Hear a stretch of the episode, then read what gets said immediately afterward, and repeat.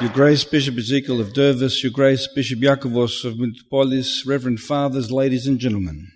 Welcome to the Greek Orthodox Parish of St. Eustathios for this evening's information session on the proposed same-sex marriage legislation.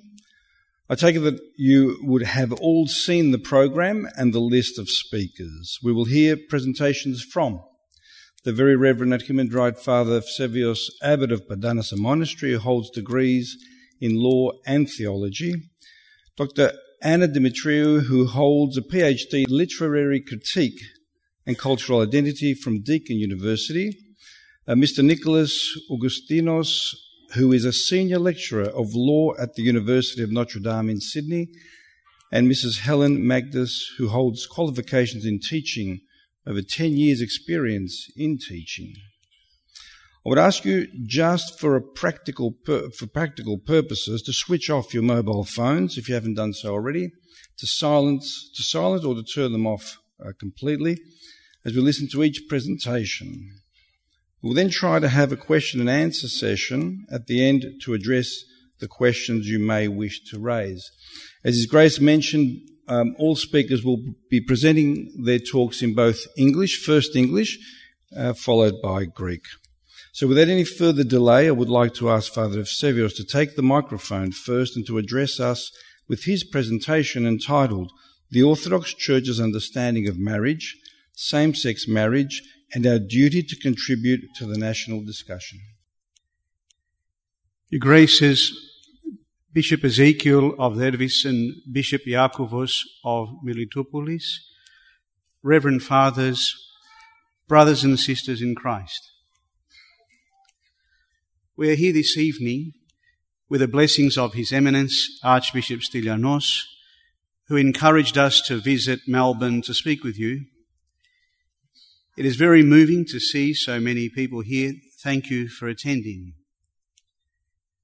Our purpose this evening is to talk with you about the proposed same-sex marriage legislation. Same-sex marriage is a topic that has recently polarized not only Australian society, but many countries around the world. In Australia, there have been over a dozen parliamentary attempts to redefine marriage from being between one man and one woman to include unions between two men and two women. Now it seems the matter will be put to a public vote if the coalition government wins the next election. And already the gay lobby are, gearing up an aggressive campaign to win the minds and the hearts of the Australian people. Leading up to the vote, without exaggeration, we are likely to experience one of the fiercest culture wars Australia has ever seen. For this reason, we need to be informed on what the Orthodox Church teaches about marriage, same-sex marriage, and the consequences for society should marriage be redefined. Saint Anthony the Great said, a time is coming when men will go mad, and when they see someone who is not mad, they will attack him saying, you are mad. You are not like us. We are seeing the realization of this prophecy in our times. Christians are accused of being homophobic, bigots, and promoters of discrimination for teaching the Christian definition of marriage, and for holding that a child has a right to both a father and a mother. For example, last week, the Catholic Archbishop of Tasmania was referred to the state's anti-discrimination commissioner for distributing information about marriage in Catholic schools. One might ask, where is the tolerance or the right to the freedom for freedom of speech that we are so known for in Australia? Christians are also being accused for being hurtful to children, for not encouraging those who have feelings of same sex attraction to embrace homosexuality. Recently, in the state of Kentucky, following the approval of same sex marriage, prison, prison chaplains were prohibited from referring to homosexuality as sinful or from telling children in jail that they can change from being homosexual. Meanwhile, a radical shift in thinking about marriage is even affecting political parties. In August, the Labour Party decided that from 2019 and onwards, any member of the party who does not vote in favour of same sex marriage will face automatic expulsion. Can you see the trend and where this is leading to? Christians are slowly being prohibited from expressing and living out their faith in the public square. Complicating matters even more is the extreme bias in the media. Traditional media outlets, social media, and the politically correct public school system are dangerously indoctrinating the next generation. They put forward the idea that love knows no boundaries, and therefore the definition of marriage should have no boundaries and should include two men and two women. Anyone who disagrees with this mantra faces unprecedented public bullying. Recently, SBS, Channel 7 and 10 have all refused to play harmless ads that encouraged national debate around the consequences of same-sex marriage. This clearly shows that there is no balanced discussion. Instead, that gay marriage is the mechanism through which we will witness a brutal ideological cleansing that aims to bulldoze social change. And this will directly impact every sector of society, as you'll see later this evening, especially our right, which is taken for granted up until now, to live, think, and speak as Christians in the public square. Marriage from an Orthodox Christian perspective, as we all know, is not founded only on love, nor is it, is it formed by what is deemed politically correct. The Orthodox Christian view is entirely dependent on certain divinely revealed truths that have emerged as God has manifested His truth to people. From the beginning of man's creation, God ordained that a man was to live with a woman so that they could help each other and for the human race to be multiplied. And the Lord God said, It is not good that man should be alone. I will make him a helper comparable to him. Secondly, marriage in the Orthodox Church is a sacrament that has been instituted by God. According to the Apostle Paul, the union between a man and a woman in the sacrament of marriage reflects the union between Christ and his church. Our Lord Jesus Christ taught, Haven't you read that at the beginning the Creator made them male and female, and the two will become one flesh? As such, marriage is necessarily monogamous and heterosexual. Every such monogamous union exists to form a new reality of one flesh of a man and a woman. This can only involve a relationship based on gender complementarity. Thirdly, the love between husband and wife, even if imperfectly practiced, constitutes what St. John Chrysostom called the small church, which ensures the spiritual and physical health and stability of the family in raising children. Whereas the proposed same sex marriage construct is diametrically opposed to the Orthodox Church's understanding of Christian marriage. The Orthodox Church, not just in Australia, but worldwide, teaches directly and unmistakably that homosexual acts distort the natural purpose and function of the body. they have no procreative value. The scriptures and the saints of our church universally testify that the attraction between persons of the same gender is precluded because divine love cannot be expressed in intimacy between persons of the same gender. This is because it can never be complementary. It can never be unitive. It can never be life creating and it can never be life enhancing in the way that God intended human relationships to be between a man and a woman. The church teaches that God does not make human beings homosexual, but rather that human beings become subject to same sex feelings and desires that are specifically sexual because of the fallen state in which humanity is born and lives. Furthermore, the church teaches that to encourage people to accept such feelings as natural, to act them out, and to acknowledge them as marriage would be to encourage them to embrace the fallen state of mankind as natural, and hence to undermine God's plan of salvation for each human person in the most tragic manner. As such, the only sexual relationship capable of leading one to growth in holiness before God remains the marital union between a man and a woman.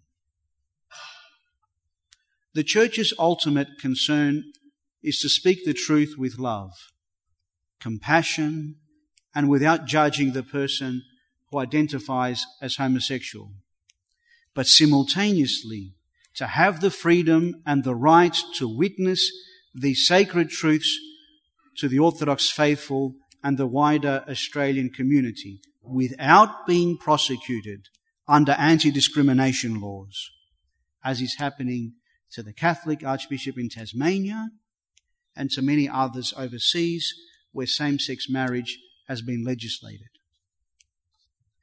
My dear friends, on many occasions, we have heard Christians say that same sex marriage will not affect us and that the church and the state can go their separate ways.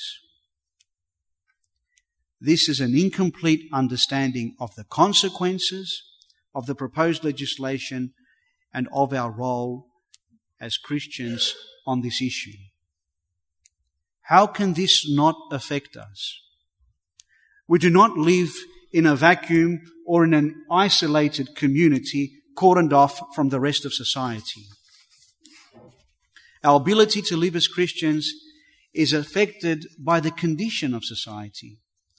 The law shapes ideas and forms culture to redefine marriage in law in a way that reduces it to emotions and same-sex unions is a direct attack on the family. It sends a message enshrined in law that there is nothing unique about male and female, husband and wife, father or mother, but rather that all are interchangeable and replaceable. It sends a message enshrined in law that it is acceptable for children to grow up without a mother or a father if same sex marriage is legislated, the greatest victims will be our children. Our children are formed by what they see, hear, and learn at school and in the media. If same sex marriage becomes law, then that is what schools will have to teach. Already in Victoria, over 200 schools have accepted the dangerous Safe Schools program your children are being taught that homosexuality is a normal lifestyle option. And same-sex marriage is not even law yet. And Mrs. Helen Magdis will speak to us more about this this evening. My dear friend, friends, a lie does not become a truth. And wrong does not become right. And evil does not become good just because it is popular. Truth is truth. And Jesus said, I am the way and the truth and the life. We have a duty to witness to the truth as a church and individually. Firstly, our bishops and clergy to stand in the front line and to witness for our people. A hireling sees the wolf coming and leaves the sheep. The good shepherd lays down his life for the sheep.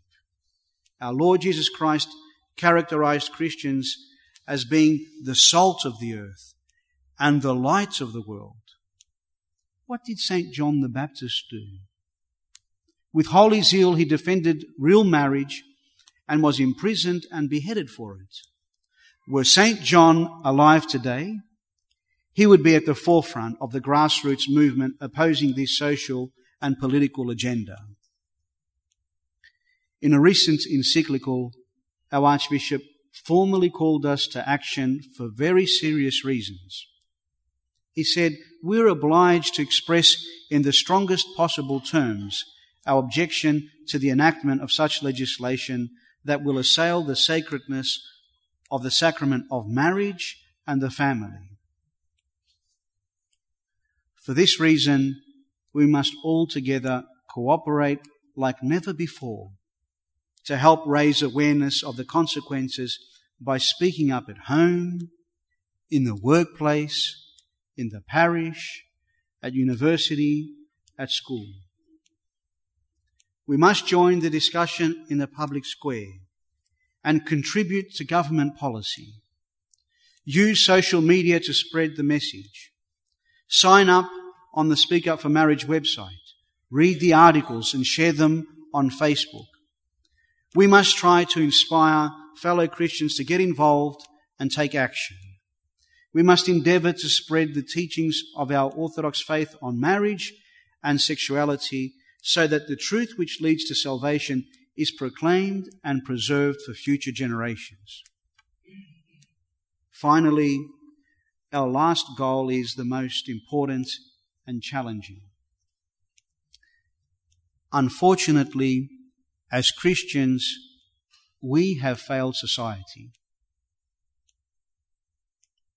Salt preserves, light disperses darkness, and grants life. We need to reobtain these attributes, and the only way to do this is for each of us to personally respond to our Lord's life giving message repent, for the kingdom of heaven is at hand. We are not asking others to repent. We, the Christians, need to repent starting today. We need to personally live out our Christian faith and the truth about marriage in our lives. Intellectual arguments are important, but people are moved more by the beauty of holiness. Yes, marriage is an invaluable social construct, but it is firstly a path to holiness. Simultaneously, we need to embrace this matter with sincere and humble Orthodox prayer. Unless we all respond, the social, political, and religious landscape of our beautiful, unique, and God blessed Australia will greatly suffer. Thank you, Father Evsebios. We'll now move to, on to the next presenter, Dr. Anna Dimitriou, whose presentation is titled The Social Impact of the Proposed Same Sex Marriage Legislation. Your Graces, Reverend Fathers, brothers and sisters in Christ, advocates for gender justice are framing their case in terms of equality, liberty, and freedom. And they're using language and stories that are shrouding the complex issues such as the well-being of children. They, their push for acceptance of diversity is in fact an undefining of the family. Social scientists supporting this draw on research that promotes the idea that depression, anxiety, and suicide amongst the LGBT communities would be lessened. And they endorse this view through methodologically flawed research. We cannot pretend that all heterosexual marriages are ideal. However, it has been shown that the children in, do better when they live with their biological father and mother. It is, however, the subjective nature and the high political states that manipulates research through sample groups that are biased and they make unfair comparisons. Good science is based on open and vigorous debate. But when it comes to making truth claims, we have to question why we are not being given the time for this kind of debate and further research. When evidence, good evidence is excluded, ignored or marginalized, we need to ask why. When people are speaking out against the proposed legislation, they are attacked on the basis that their research is flawed. We have, however, good evidence from Sarantakos, Sullins, Regnerus and Marks who refute the flawed methodology in the debates in um, promoting same-sex marriages.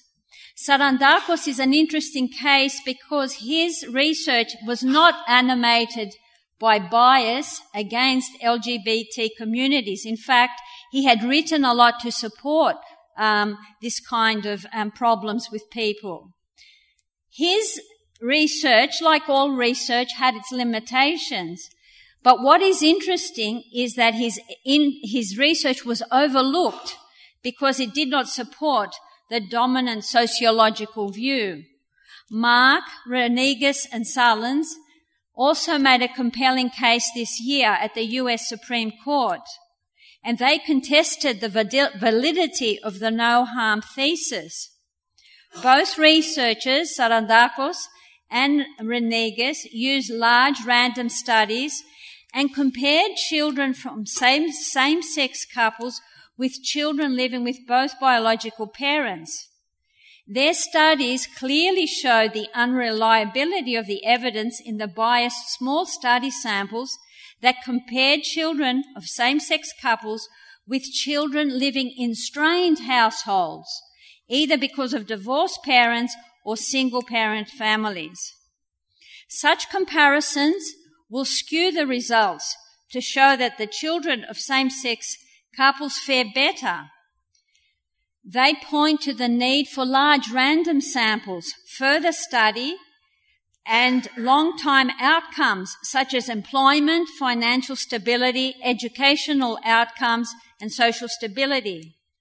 Such studies also indicate that the high incidence of depression, anxiety, and suicide do not rest solely upon heterosexist discrimination, since not everyone who suffers from discrimination has psychological problems.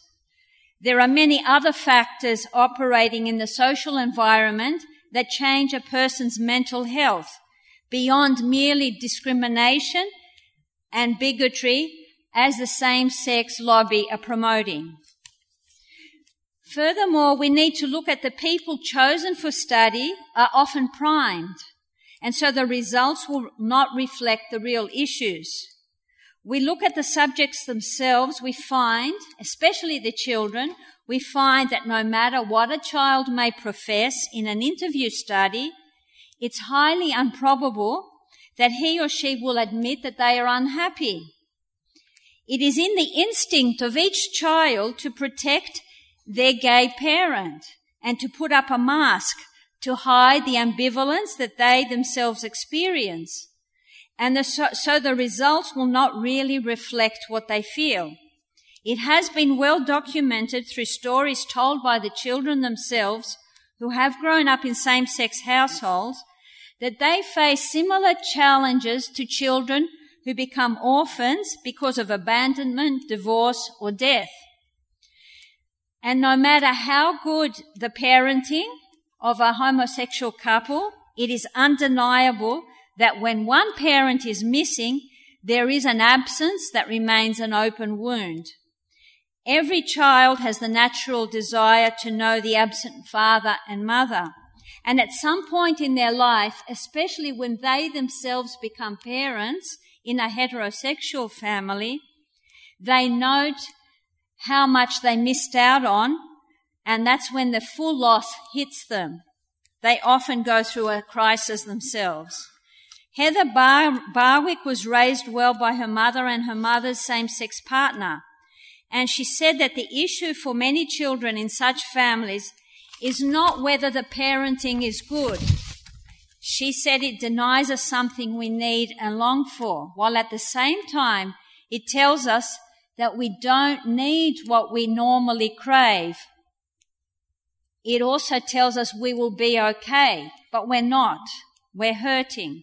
She, together with, Kate Faust, submitted a compelling brief this year to the Supreme Court in March 14. And they argued that children do better when they're raised by their biological mother and father because each brings a unique and irreplaceable gift to the family. Donor conceived children are now more open about their experiences. About 40 years ago, the first anonymous donor clinics were established, resulting in 60,000 donor conceived people. And it was a mandatory requirement that the donor's information remained um, anonymous. Sarah Dingles recently spoke about her struggle to find the identity of her biological father. And since the codes had been destroyed, she lost access to her medical and genetic history. Knowing that she has at least 20 half brothers or sisters, she's afraid that at some point two siblings may become intimate and have a child. She's angry and she feels that she has been denied her birthright, which is to know her biological family. But the demoralizing question for her is that she was simply manufactured for the needs of her parent. In such cases, children are torn by loyalty to the parent who raised them and their ambivalence about their biological parent. And evidence from overseas indicates that voting for same-sex marriage will see an increased demand for donor conception and surrogacy. And this will raise complex psychosexual, moral, and ethical dilemmas. Whose rights are being respected in same sex families? Lesbian mothers often give their son the message that expressing this very natural desire for a father is out of the question, even unacceptable, because they are the type of mother who wants a same sex partner. Therapists for children whose mothers divorce their father to live with a woman observe how the boys are very, very angry at their mother's lover. Several of the children react with brief experimentation with homosexuality, while many worry that they themselves will be homosexual. Barbara Isfold, in her paper Recreating Mother, shows problems in surrogate mothering for men in same sex relationship. Nick, for example, was conceived for a male couple who hired a nanny to care for the boy. When Nick was two, the couple felt that the nanny had become too emotionally attached to the child, so she was fired. They hired another nanny who was replaced six, six months later by a third. By the time Nick was four, he was um, suffering from profound psychological problems and he wanted to buy a mother. The therapist engaged to treat him writes, how do we explain why this child, the son of a male couple, seemed to need to construct a woman, mother? How did such an idea enter his mind? What inspired the intensity on this subject? I ask you, could it be that little boys need mothers? These cases provide strong evidence that the parent's sexual needs take precedence over the children's natural need to know and to be known by their father and their mother. Children in same-sex couples are not able to adapt to family diversity as easily as the gay activists claim. It is clear even from the pro-gay sources that the pain felt by children is deeply personal and internal and is not caused solely by external discrimination or bigotry from Christians. Activists can change the laws, they can modify public opinion over time. They cannot redesign the hearts of children or restructure their fundamental needs.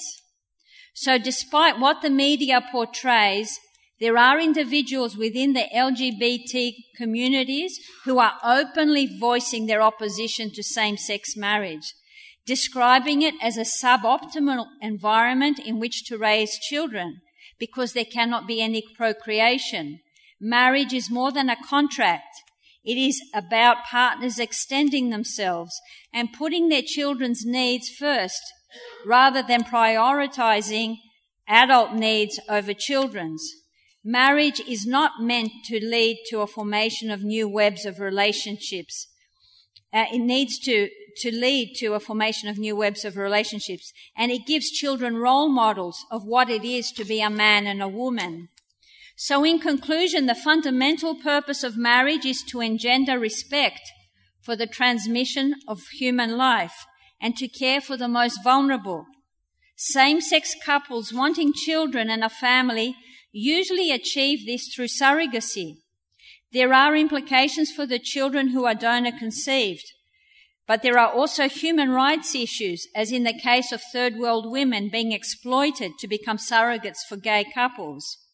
Excluding same-sex couples from marriage is far bigger than a person's homosexual orientation, their gendered or agendered individuality, or the worth of their relationship and their need to be socially accepted.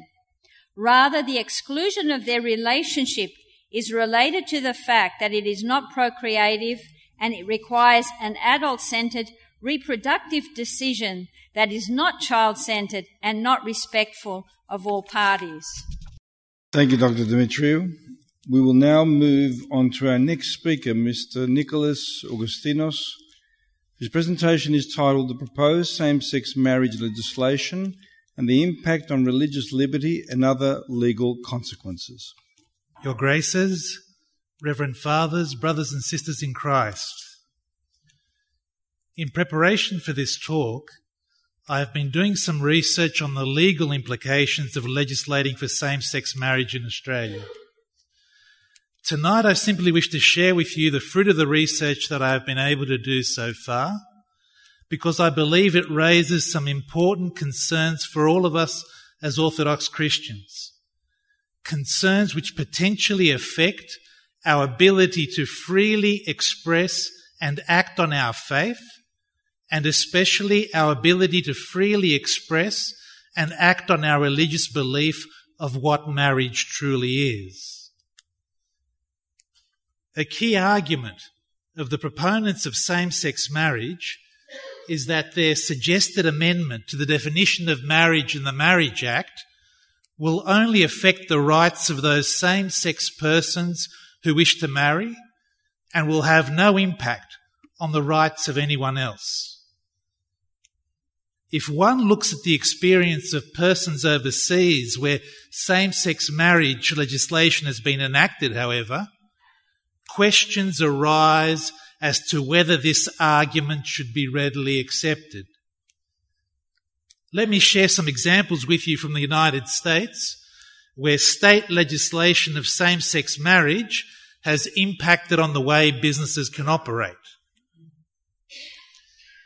In the state of Colorado, cake makers who, on the grounds of religious and conscientious objection to same sex marriage, declined to bake a cake celebrating such a wedding in Oregon were held to have acted unlawfully. An anti discrimination claim was brought against a bridal shop in New Jersey for refusing to sell a wedding dress to a lesbian bride. In Washington state, a florist who felt unable to supply flowers to a same sex couple's wedding by reason of her strongly held religious convictions, was prosecuted. In New Mexico, wedding photographers whose strong religious beliefs prevented them from photographing a same sex wedding were found to be in breach of the New Mexico Human Rights Act. And in New York, a devout Catholic married couple who owned and controlled a corporate entity, Liberty Ridge Farm, which owned and controlled a farmland property in Albany, were prosecuted for declining a booking for a same sex wedding.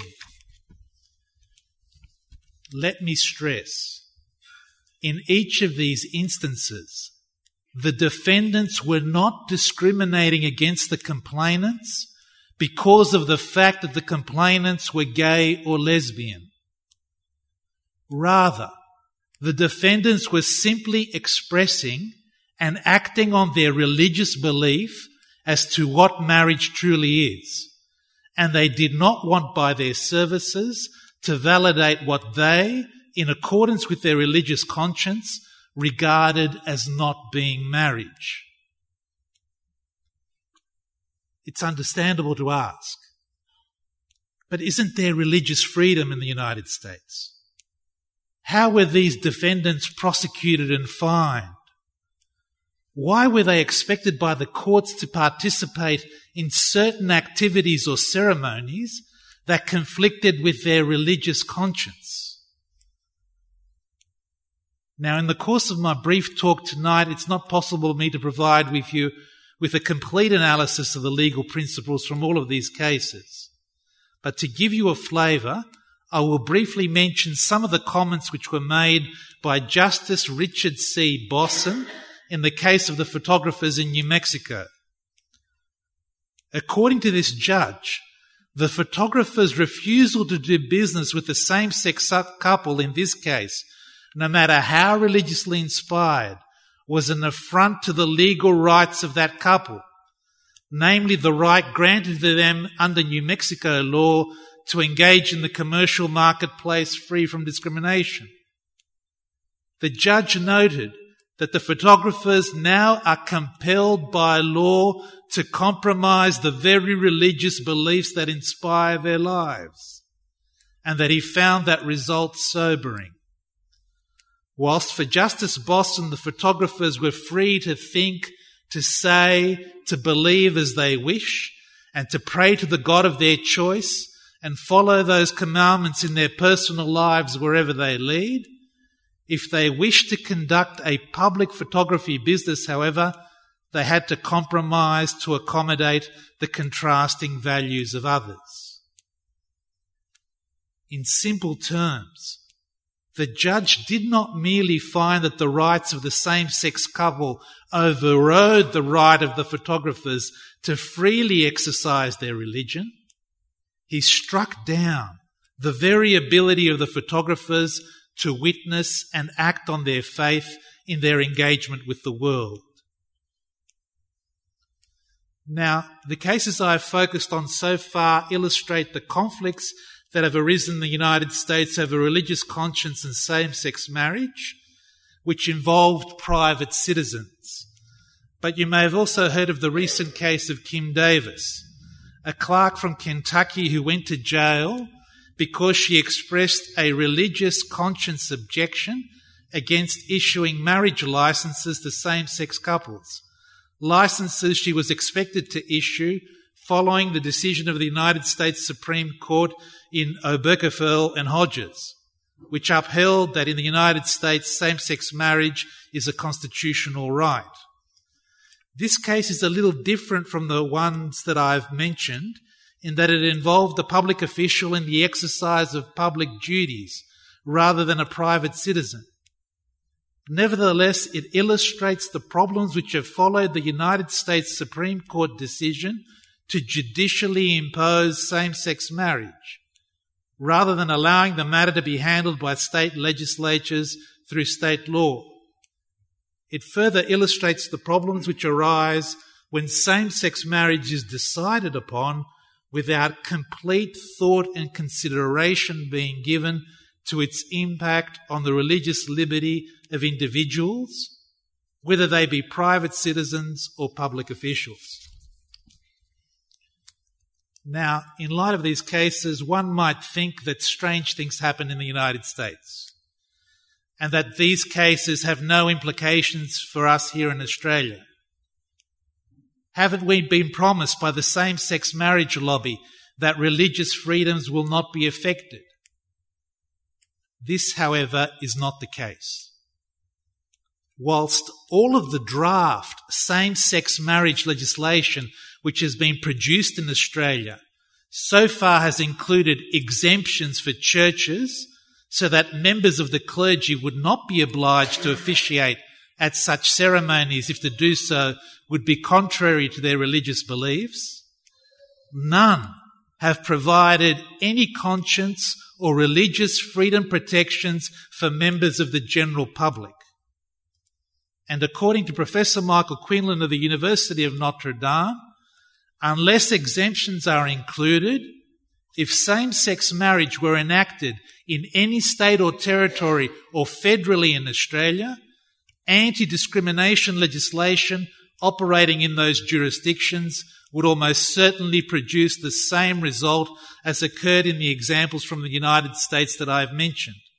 Namely, that acting on one's belief as to what marriage truly is, being held to be in violation of law.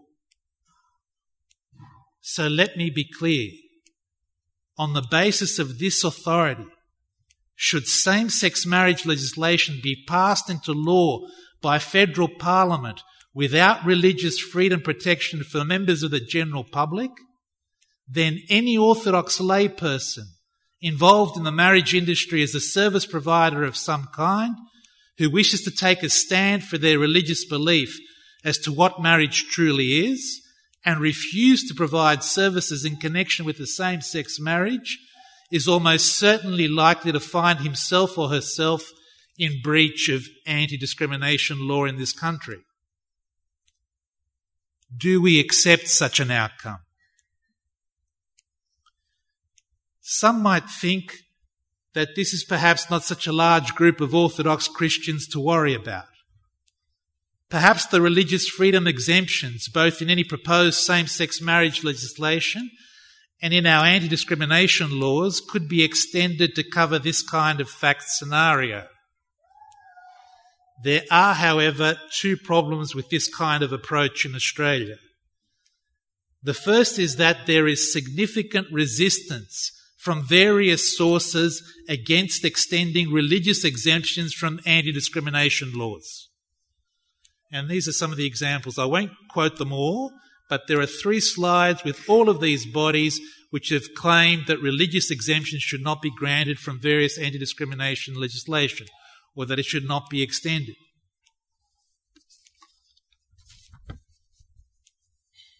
There's a few of them.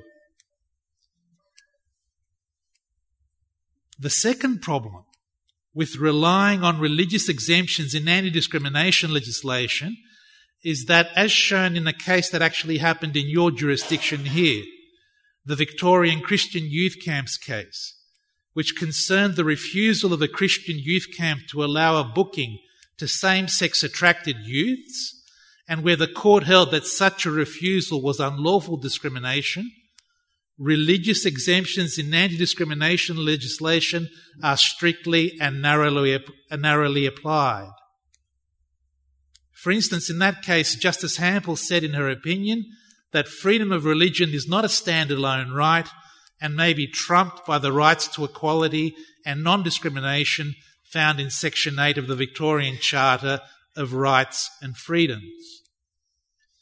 So, even if exemptions are extended, they may not in effect cover all relevant scenarios in which our church and its members may find themselves in when witnessing our faith in what marriage truly means. Moreover, do we want to be embroiled in a constant legal fight to protect these religious exemptions? And who's going to fund the significant legal costs in defending such complaints? Now, I've spoken a great deal about how some same sex marriage legislation has been proposed without much thought to the religious freedoms of ordinary lay people. But what about our priests? Do the religious freedom protections which have been included for them in both proposed same sex marriage legislation and in Australian anti discrimination law sufficiently protect them in the exercise of their religious duties with respect to marriage and with respect to teaching of what marriage truly is? Also, what about our schools? Would they continue to be able to teach that marriage between a man and a woman is the union best able to found and nurture a family? Now, according to the Australian Christian Lobby, there are examples from overseas which suggest that the enactment of same sex marriage legislation might prove to be the thin edge of the wedge which threatens the exercise of these religious freedoms in Australia. In England, for instance, despite assurances of quadruple lock to ensure religious groups and churches would not be compelled to perform same sex marriage, the Church of England was immediately taken to court when same sex marriage was legislated in the UK. And in 2012, Denmark introduced laws compelling all churches in the state established evangelical Lutheran church to conduct same sex weddings. Individual priests are permitted to refuse to conduct the ceremony, but a replacement priest must be arranged by the local bishop. Again, are these simply strange overseas experiences that could never happen in Australia? According to Paul Kelly, the editor of The Australian, in an article dated 22 September 2012, once the state authorises same sex marriage, then religions will come under intense pressure to allow same sex marriage and another campaign based on further application of marriage equality will begin. Looking at the passions of the same sex marriage movement, can this be seriously doubted? At that point, the ideology of marriage equality runs into direct conflict with the idea of religious freedom, and something will have to give. Will that be our freedom to witness, teach, and generally practice our beliefs about marriage as Orthodox Christians in this, in this country? And to those who consider I may have perhaps overstated the risk, that as Orthodox Christians we may be called upon to give on this issue. Let me conclude um, with a recent example on this point concerning the distribution of a pastoral booklet entitled Don't Mess with Marriage by the Catholic Church amongst its faithful and schools in Tasmania. Immediately upon this booklet being distributed, Australian Marriage Equality claimed that the dissemination of the booklet triggered likely breaches of anti discrimination legislation. And in fact, since that claim was made, a formal complaint has now been brought against the Catholic Archbishop of Hobart by Martine Delaney, a spokeswoman for the Tasmanian Gay and Lesbian Rights Group, and the Greens candidate for the federal seat of Franklin, who is taking the Archbishop to the Tasmanian Anti Discrimination Commission over the booklet. Such action has been taken even prior to the enactment of any same sex marriage legislation. It is an indication, however, of what is likely to follow with even greater force should same sex marriage become law in Australia. For these reasons, my view is that we need to engage actively and constructively in the debate and oppose any such move by the Federal Parliament. Thank you, Mr. Augustinos. Our fourth presenter is Mrs. Helen Magdis, and her topic is the possible impact of the same sex marriage legislation on education with a focus on the, same, on the Safe Schools program. Your Graces, uh, Reverend Fathers, ladies and gentlemen, can I begin by saying uh, thank you for welcoming us uh, here to, today? And how much we look forward to addressing, we have looked forward to addressing this issue, this issue altogether and to create this forum for discussion. I know you've been patient for some time. If you can be patient a little bit longer, and you'll get an opportunity to ask some questions and perhaps express some opinions. Some of us may say that I'm not concerned about same sex marriage because it does not affect me. However, it will affect all of us because it will affect our children. It will have an impact on what is taught in schools and what is promoted and celebrated. Some of us may support same sex marriage because we do not wish to discriminate and we see it in terms of equality. However, as the speakers have uh, outlined tonight and how I will be trying to do, uh, there is another perspective that needs to be considered.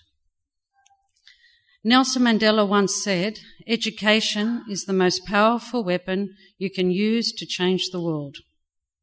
It is through our schools that the process of changing children's thoughts and attitudes has already begun. Kevin Jennings, who had been instrumental in promoting gay rights throughout American schools, boasted once that he and others had been successful in framing their campaign in terms of safety, and in that way, no one can or will object to the homosexual and transgender indoctrination they plan to push in our schools. Tonight I will be speaking mainly about the impact of the Safe Schools Coalition program. Some of you may be aware of it and some of you may not be. It is being introduced into our schools along the lines of the Jennings strategy.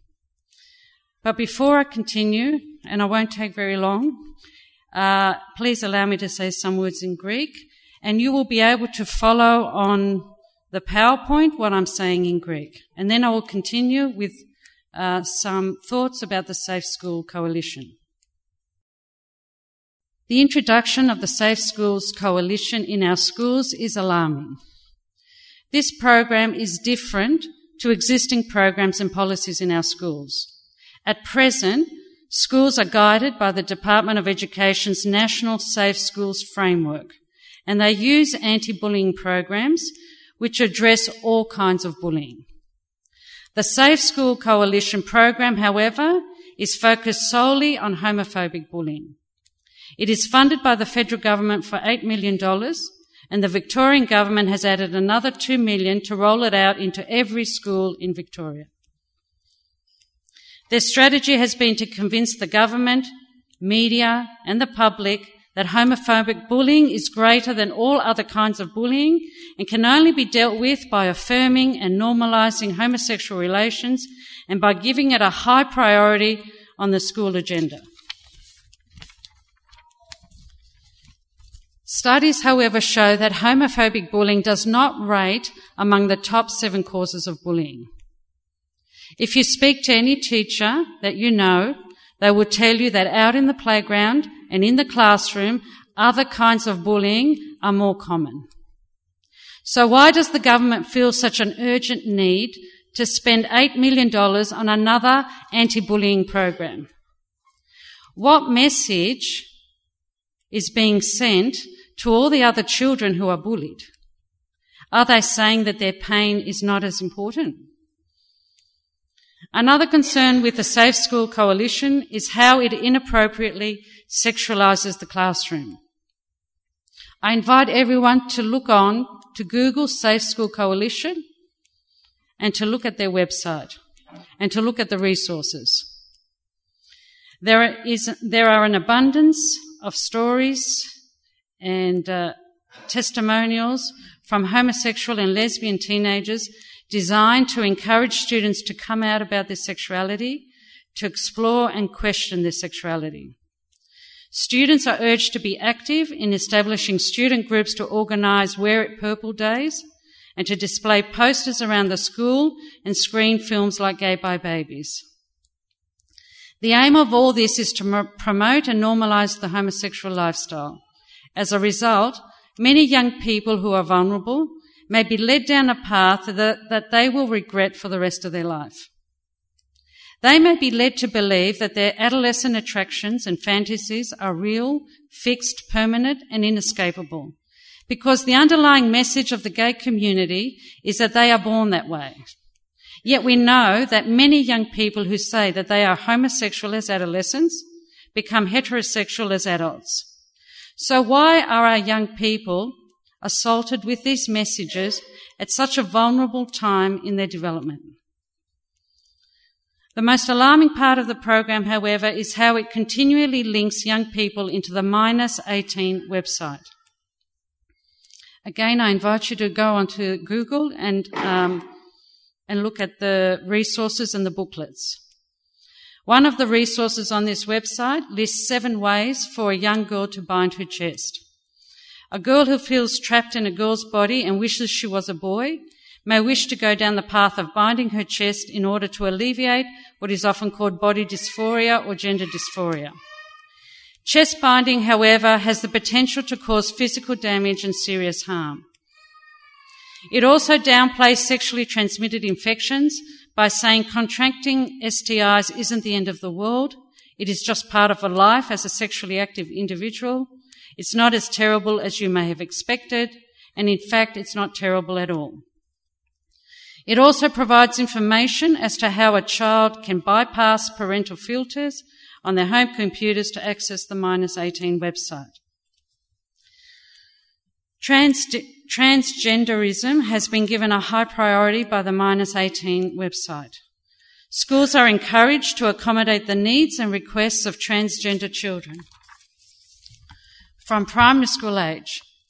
But we know that 70 to 80% of young children who express gender dysphoria as children grow out of it by puberty.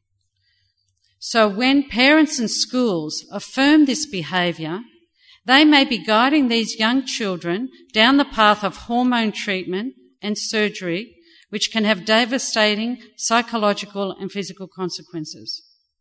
In 20 or 30 years' time, many of these children may turn around and say to their parents and to their schools, Why didn't you use your common sense and guide me better? Why didn't you use your wisdom as parents and adults and prevent this surgery. Another concerning aspect of the Safe School Coalition is how it leads to harassment and reverse bullying of students, staff, and schools. One of the resources on the Safe School Coalition is how to kickstart the Safe School Coalition in your school. And this program instructs the school to create a register of homophobic bullying incidents and to conduct audits of the attitudes and opinions of staff and students. In other words, those who do not agree or have an opinion contrary to the Safe School Coalition will be reported, registered, audited, and challenged. Is this the world of 1984? Is this the world of thought police where a different opinion is against the rules and policies of the school? The program has also led to other kinds of reverse bullying. In New South Wales, students at Burwood Girls High who did not sign a mural supporting same-sex marriage on Wear It Purple Day were bullied, as was a vice captain at another school who refused to speak at an assembly in support of Pride Day or Purple Day. Our children should be able to express their opinions freely. They should be able to say to their teachers and in the classroom and to their friends, I think that marriage is a natural bond between a man and a woman without being shut down as a hate speaker. They should be able to express an opinion based on their religious beliefs without being accused of being homophobic.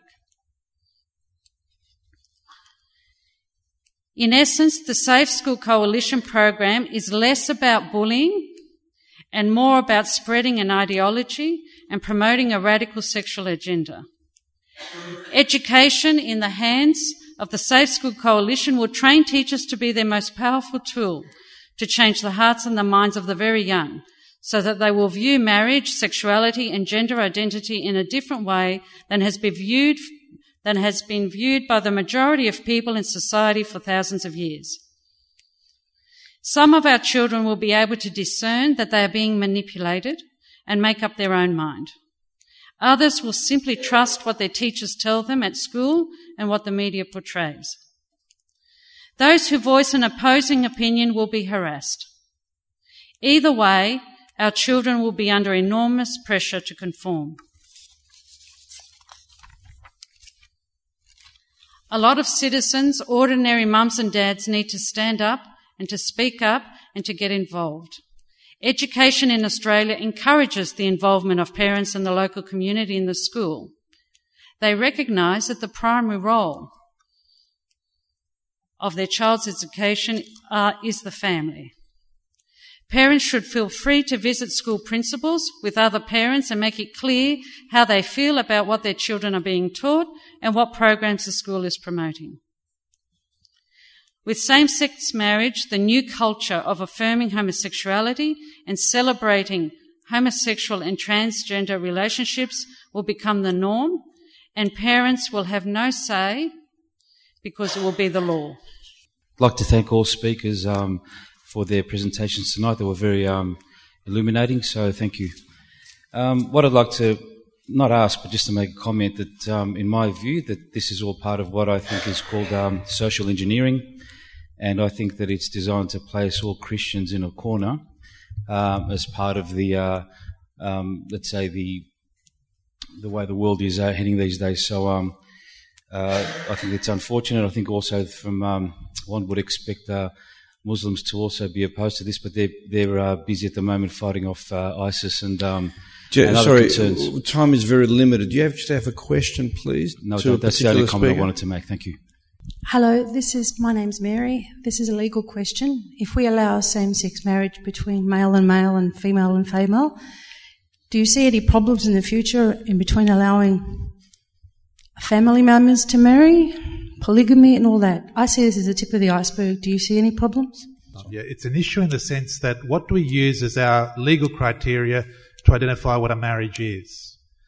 If we use just emotional love as our legal definition and we allow that between two people, and we use just emotional love as being the only legal criterion for determining what a marriage is, and we don't look at the complementarity of the union between a man and a woman, the possibility of having children, and don't factor those elements into the legal definition of marriage, then it does potentially open an issue. Then how about people have an emotional love for more than one person? Uh, whether that can be made a part of a legal definition of marriage as well. Uh, see, that's the problem with just having emotional love as the legal criterion. And this whole debate does potentially raise that issue. based on the current uh, uh, majority US decision of the Supreme Court recently, uh, Oberfell, Oberfell and uh, Hodges, there is now a new case uh, lined up before the Supreme Court on the on the same legal principle where a, a marriage construct of polygamy is lined up and claiming that that the legal principle applies to them as well. So it's not just a matter of sometimes uh, those who are in favour of man woman marriage get accused of the slippery slope argument, but we're now, it's not a hypothetical anymore. Uh, the case is already lined up, waiting to be heard, and as um, Nicholas mentioned, on the same legal principles. Thank you. Um, my name's Daniel, and I w- wanted to ask around the um, the notion of the in- inevitability of change to the marriage legislation. Uh, that you know that what's commonly said, it's inevitable that this change will will take place. And I was wondering, are there any examples of countries who have considered changing the uh, the legislation from the traditional definition and have in fact rejected uh, the change? Well, firstly, I would not say that it's inevitable, uh, as many uh, conservative politicians say that the only thing that's inevitable is death and taxes. Uh, but we have to be mindful that only 20 countries uh, around the world have accepted same sex marriage out of several hundred. Um, secondly, that uh, the polls that show that the majority of Australians are in favour of same sex marriage uh, make no reference to what portion of those polls include the ethnic community. Uh, thirdly, we should keep in mind that uh, in, a, in the US, over 30 states had plebiscites or referendums on the issue, and they all voted uh, against same sex marriage. And the recent Supreme Court decision overruled the democratic process in all those states. Uh, in Austria, it's been voted down by 110 to 30, and other countries as well. So it most certainly is not inevitable. And uh, but the media would like us to think that it is inevitable. The media argued that we were going to, that the majority of Australians wanted a republic when we had the plebiscite. They were saying that 70 to 80 percent of Australians wanted a republic. Well, at the at the actual uh, plebiscite, we got a referendum. We got a massive no. So yes, I would say that it's not inevitable. Second, lastly, we should keep in mind that with a petition to the Senate, over 25,000 signatures within a few weeks only from the Greek Orthodox archdiocese were collected. So there are concerns about the issue. Can I make one more comment? One more comment is that, and I should we should say this in as a disclaimer, that as an Orthodox church, we don't normally discuss these issues in public. We're not out to take revenge on anybody or to judge anyone. These issues are normally dealt with in pastoral care on a private basis. The only reason the Orthodox Church has come out public now is because we've been backed up into the corner with a legal threat to not be able to express our freedom of conscience, freedom of religion, freedom of speech, and to be able to live as Orthodox Christians in the public square rather than in our homes. That's a big difference to anything, any other ideas that the media or the public may have. Uh, hi, uh, thank you for speaking tonight. My name's Stefano. I uh, just have a question about uh, the role of young people and how we play uh, in today's society uh, around the definition of marriage and arguing um, our, our faith or witnessing our faith in front of other people that are not of our faith. what's, not a question to anyone in particular, but what's the best way that um, we can witness our faith and uh, talk about our opinions and our beliefs regarding same sex marriage and the definition of marriage in, our church uh, without, uh, I guess, reflecting poorly on our church as well. Uh, because we don't have really the best uh, publicity. I guess uh, there's a role for the clergy and a role for the people. So, what's the best thing that we can do as young people? It's a very good question. If I could speak first on that matter, um, it's the youth who are our toughest market on this issue. Um, it seems that is our most difficult challenge, and I would think our most critical challenge. Um, I think youth have been enamored with the idea of this discrimination argument that's been perpetuated by the same sex marriage lobby. And if I could just briefly mention, there are a number of cases which have indicated that the non passing of marriage for same sex uh, isn't actually discrimination. There actually have been human rights cases in Europe and in other countries which have confirmed that isn't the case. So I think we've got a lot of work to do with our young people to get them to think that it's not just a discrimination argument. Uh, anything we can do within our own sphere of influence, I think, is critical with our young people to realise the beauty of their faith, uh, to realise the beauty of the, what's been handed down to us within our church um, and how our, radically different our society will come if this sort of legislation comes through. Um, and, and that really, they've got a critical role to play that that doesn't happen. And, and actually convince other young people uh, that not to follow this approach. Um, yeah, my, name, my name's Steve. Um, thanks very much for all, all the um, information. It's been uh, really enlightening. Um, look, I've got uh, one question that's been of concern, regardless of whatever your political um, affiliations might be. We've recently had a prime minister uh, change at the helm of the government in Canberra. I'm just wondering to what extent do you think the um, gay lobby might have been responsible for inciting some uh, opposition to that? And, uh, you know, uh, what will happen if there was a no vote? Do we expect to have a political coup d'etat as such or in Canberra? Or um, will, will we have a sort of a peaceful uh, um, conversation and, um, you know, uh, if it goes to a vote?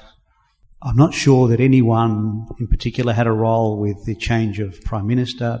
I don't have that type of gift to be able to say, but um, it seems that that change would have happened no matter what the public debate at the moment is in the public square. Um, so I don't think the gay lobby or anybody had that type of thing. And as far as um, our response is, we're only encouraging discussion. Nothing else.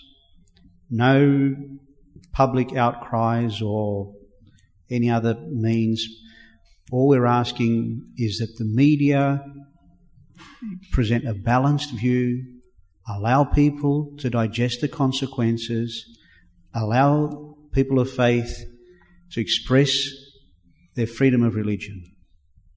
And the democratic process can take its role uh, and, sh- and bring about whatever result it brings about.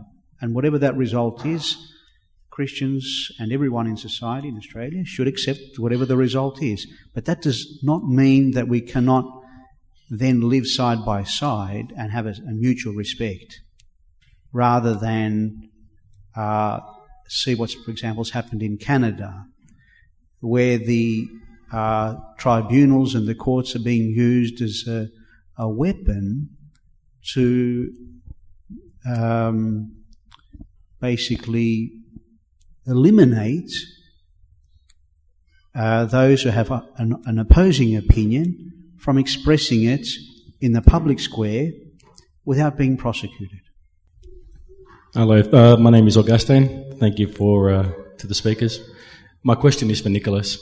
Um, you mentioned earlier that the if this does pass, that the Orthodox Church, or if a priest refuses to carry out a service, a marriage ceremony, that the bishop is then charged with finding a priest that will. Well, in the Orthodox Church, that won't happen, is my understanding. So, what are the legal implications of, of that? Let me clarify. That example that I used was actually the one in Denmark, uh, which is the state based church where they passed the legislation uh, and where that happened. Um, so that was the, the Denmark example. It's a bit of a unique case, but it just goes to show, I think we do have in the draft laws that have been passed so protections for our priests to be able to conduct their services, to be able to refuse to do same-sex marriages.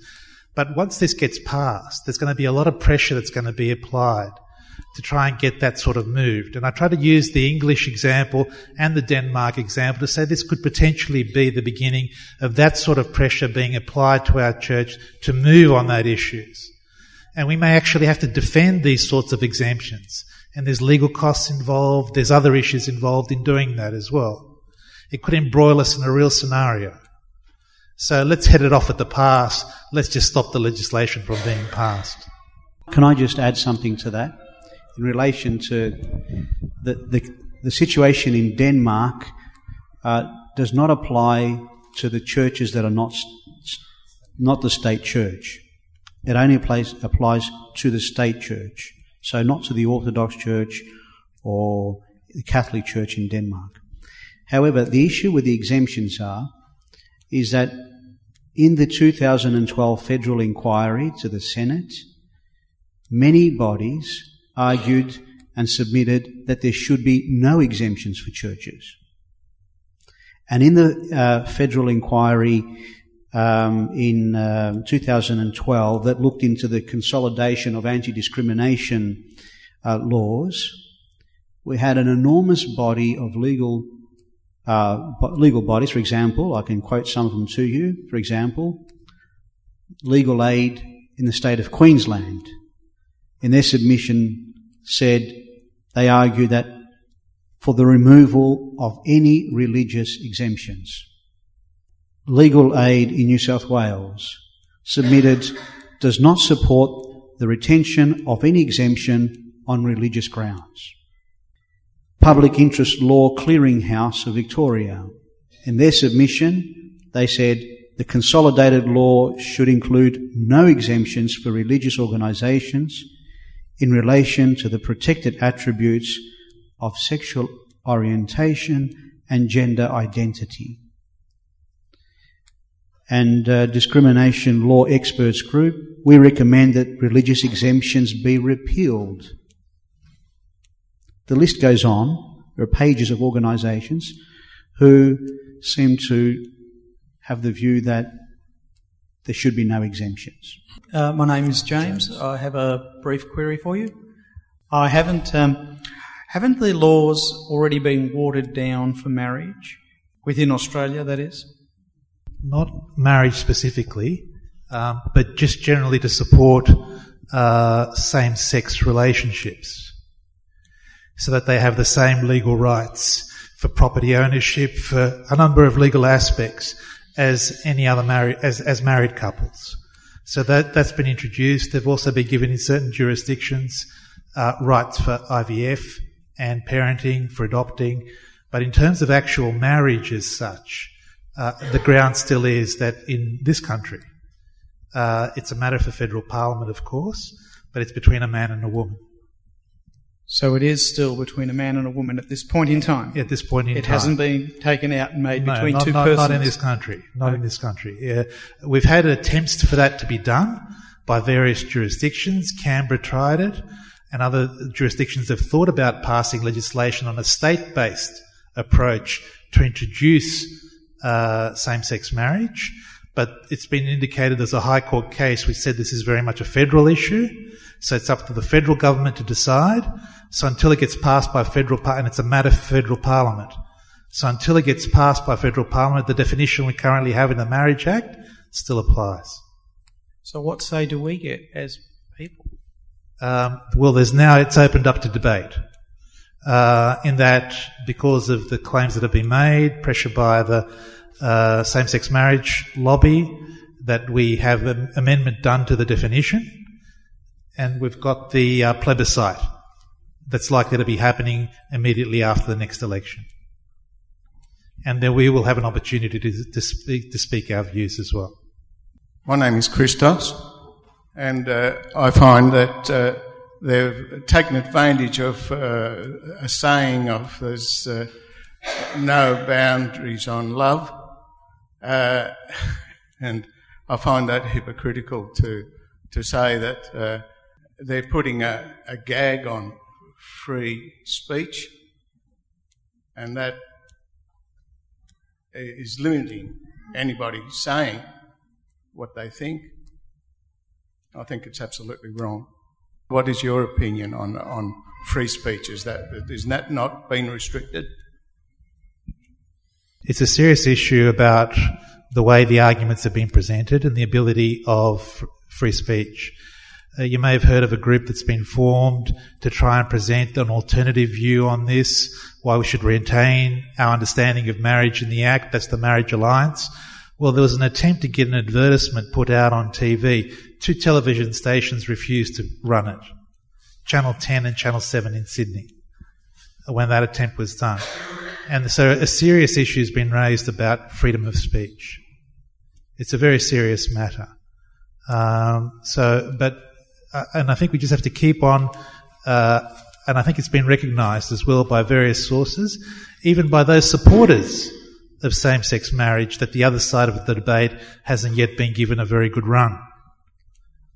And now we have an opportunity to do that. Hi, my name is my name is Simon. Um, in the interest of opening up public debate, um, the Catholic Church released their their booklet, um, "Don't Mess with Marriage." Does the uh, Greek Orthodox Church have a similar plan? As in a plan to issue a book.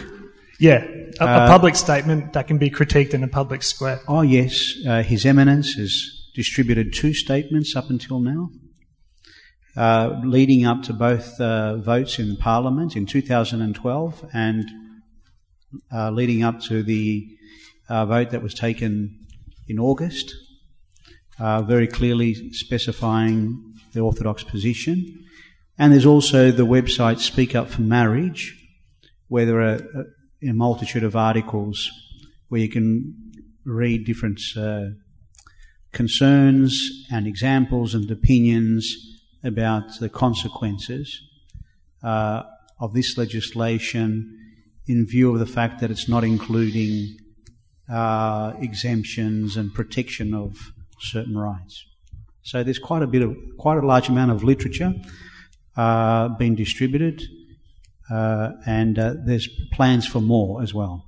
Thank you. Um, Maria is my name. Sorry, I, Maria. I just wanted to ask if there's been any attempt by the church as a whole, whether it be Orthodox or not, or any other body that have tried to um, intervene in the Safe uh, Schools campaign and to basically perhaps try to say that homosexuality is a minority and as such should they have the right to promote homosexuality so strongly in the schools and whether anything could be done to perhaps take them against um, an anti-discrimination um, board? Uh, yeah, that's a good question. Uh, there are certain movements in relation to that. Uh, the Australian Christian Lobby last week launched a website looking at the Safe School Coalition program, highlighting some of the concerns. Uh, the Nationals uh, have called for an inquiry into the uh, program, and um, there are one or two more groups that are also looking into it, but which escape me at the moment. So it is becoming an issue. Uh, people are concerned at how could issues like what Mrs. Magnus mentioned, you know, asking a young girl or giving a, a young lady directions on how to do chest binding, uh, which is something which is has even known to be lethal, how that should be te- taught in schools. So, yeah, there is a slight m- movement now, but we need to take more action. Parents need to find out if that's been taught in their schools, look at the resources on the Safe School website, and write to their local member of parliament, state and federal, because it's been funded by the federal government, but education is an issue for the state government, expressing our concerns. And to, and to visit the principal and, and, and raise concerns uh, with the school as well.